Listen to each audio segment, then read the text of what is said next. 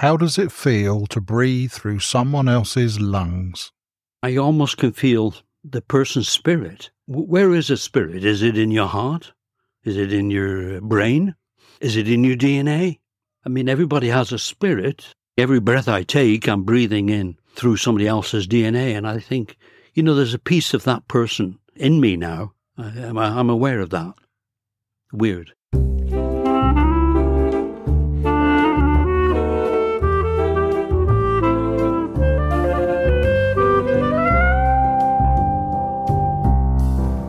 This is a podcast for the infinitely curious, where we share stories, invite others to share stories, and sometimes just talk for the hell of it. So, take a few minutes out of your busy day, sit back, and join our host, Steve Windus, batting the breeze.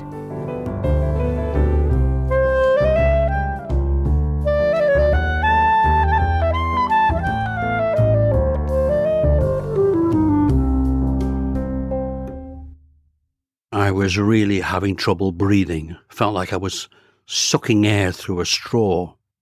It was progressive in a way because I was 74 and I'd smoked a pack of cigarettes, a pack a day for 50 years. I really wasn't surprised. I expected that one day there would be a day of reckoning. I just thought, okay, my time is, um, you know, finally. I didn't quit. I should have, but I didn't, and I have to pay the price. Meet Alastair Henry. That name might be familiar to you. We met him in episode 9, up in a First Nations settlement in Canada called Lutsel K'e. You might want to pop back and have a listen. This part of Alastair's story starts a few years later at Christmas in 2018. He was living in London, Ontario, when he visited his doctor to talk about his breathing issues. The outcome? A quickly arranged trip to a respirologist. Who immediately put me on oxygen 24 7 uh, at three litres per minute because uh, that's what I needed. Because my oxygenation was like 70 instead of being in the 90s. If you can't get enough oxygen, you know, that affects all of your organs, your brain, everything. And that's not good because uh, then you've got all this organ deterioration if you're not uh, breathing adequately. The respirologist told Alastair that he had idiopathic pulmonary fibrosis. It's a chronic disease where the lungs become scarred and breathing becomes increasingly difficult. Life expectancy between three and five years.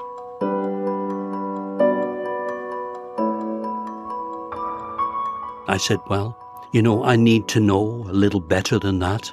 They said, Well, your fibrosis is quite advanced, so bank on 18 months. So here we are, January 2019. 18 months puts me at June 2020. So I looked at that as my best before date. I thought, okay, I've got 18 months. And um, the funny thing is, when you get a best before date, it changes everything. It changes your perspective on everything. So, with a best before date of 18 months, what happens next? I thought, okay, I want to go back to England. I want to say goodbye to my sister and my uncles and nephews and friends. And I want to take my children, my three children, and my three grandchildren with me and Candace. So there was eight of us so we went for two weeks to Manchester because it's a, a base for Bolton where I was from, and then down to Guernsey because my relatives live in Guernsey. So the UK trip is a success, but now behind them, and Alastair's condition is worsening noticeably. Uh, I'm needing to dial up my oxygen intake from three litres to five litres to seven so I was about eight litres at Christmas time. And, you know, I just accepted. Okay, I've got six months to live. We all, we all have a best before date. We just don't know what it is. But we all have one. And I'm fortunate I've been given one. So I know I've got six months to do what I need to do. But a lot of people don't, you know, they get injured or they lose their life in a traffic accident or some illness comes up, some cancer takes them within two weeks. The children weren't quite so prepared to be as sanguine as Alastair, and they encouraged him to consider a lung transplant. He wasn't so sure and was thinking, I'm too old for a start, and there's not enough lungs donated. You know, they're going to give them to younger people. Anyway, I uh, checked with my doctor and whatever, and I learned that I was eligible because my health was good, other than my lungs. You go on the waiting list and you have to live within two hours of the hospital. Fortunately, London is two hours, so I was allowed to live in London. If I lived in Windsor or somewhere else, I'd actually have to move and live in Toronto waiting for the call. There's many a slip twixt the cup and the lip, and so it is for many people on organ donation waiting lists. It's just part of the deal. There's going to be some ups and downs along the way. There certainly were for Alastair.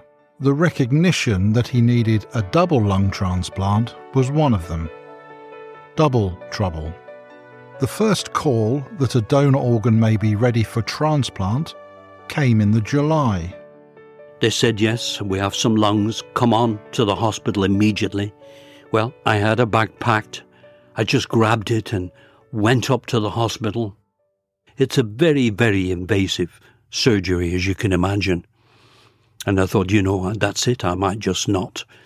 Um, you know, at my age, I'm not 40 or 50. I was 74. 75 actually by then because I had a birthday in June.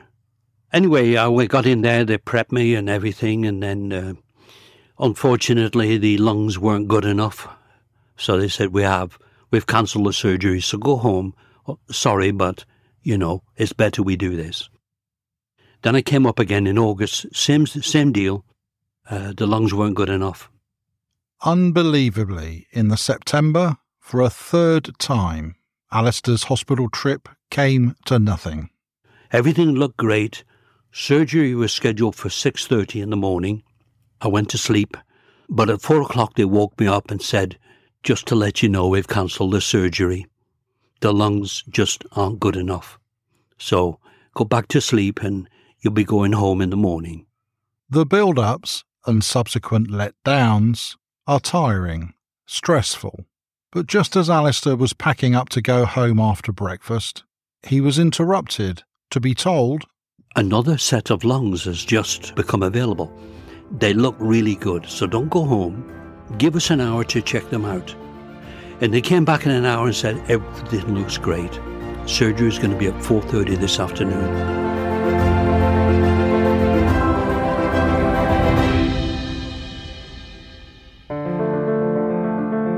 big 12 hour surgery, came out, and that's uh, over two years ago now. And I think to myself, you know, had I not been in the hospital prepped, maybe they would have given these lungs to somebody else. And uh, I might never have got the lungs. You weren't on that waiting list for very long, were you? It sounds to me like you were quite lucky. Yeah, I'm quite lucky. Obviously, the lungs it has to be the right blood type. It has to be the right size. And I think because I was in hospital prepped, ready, and the lungs became available, I think they just said, hey, let's give them to this guy. He's here now. So, very, very. I've been very lucky in life, Steve, one way or another, for some reason. Weird. I have been a very lucky, lucky person. I went on the waiting list in June of uh, 2020. And uh, in September, I had a double lung transplant. Of course, Alastair's new lease of life was dependent on the generosity of the donor. I asked Alastair if he knew who the donor was. Well, this is it. In Canada, organ donations are anonymous. Uh, I don't know whose lungs I've got, and the donor family don't know who got the lungs. I did write a letter to the donor family, and they wrote back and said, Well, we're very pleased, and he would be. Now, the rest of it was retracted, you know, the name and whatever, but they left the he in there, so it was a male. I have a sense it was a much younger person. I mean, they weren't looking for a 75 year old to donate his lungs. They, you know, the lungs come from whoever. I got a feeling my lungs are like from a 25 year old because they feel so good. so amazing. What would you say to the donor if you could speak to them? I'd really like them to know who got the lungs because I'd like to tell them the things that I've done with the new lungs. One of them was writing my book. I started a book in 2016 and didn't get a chance to finish it, but I did finish it with my new lungs. And now I feel so excited about it because uh, people are reading my story. The story wouldn't exist had I not had the transplant. That book, incidentally, is called The Soldier and the Orphan. Check it out in the show notes. So, what has the organ donation meant for Alastair? Well, you know, the, receiving the gift of life, it meant that I would be here to experience and enjoy more of my children and grandchildren's life. To see Kiefer uh, graduate, uh, he's doing a master's, he wants to be a prof, and he wants to be an English teacher. Beckett's going to go to university next year. It would be the the fact that I'm still here, able to witness and be part of their lives.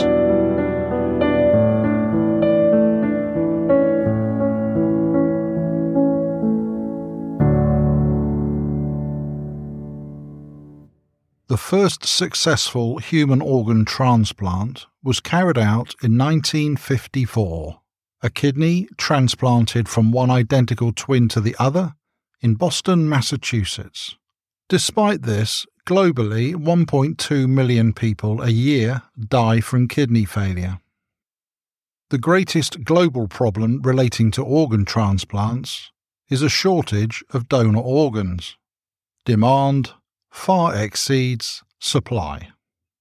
The Council of Europe estimates that worldwide 41,000 patients receive a transplant each year, but 48,000 new patients register on waiting lists. The problem is easy to see. I asked Alastair if he felt that organ donation in Canada was becoming more accepted. A lot of people don't get organs. You know, they just die waiting on the wait list waiting for uh, organs. So I felt very, very fortunate, very blessed. The only thing I think what is happening in Canada anyway, we're becoming less religious, more secular. And I think the resistance to organ donations was religious. A lot of people said, no, that's a desecration of the body. I want to be put in the ground whole. I don't want to be missing a pancreas and missing my eyeballs and missing my lungs. But I think little by little in Canada, as we've become more secular, it's uh, people are more open now to uh, organ donations. The Council of Europe also suggests that a single donor can save eight lives through organ donation and improve up to a hundred lives along the way. But it's good to remember that behind the statistics lie real people. People who have been given extended life because of organ donation. Statistics, politics, religious beliefs all help to distract from the fact that at its very core, organ donation helps people, like Alastair, to live longer, to spend more time with loved ones. What could possibly be wrong with that? As Alastair puts it, Don't take your organs to heaven Heaven knows we need them here on earth.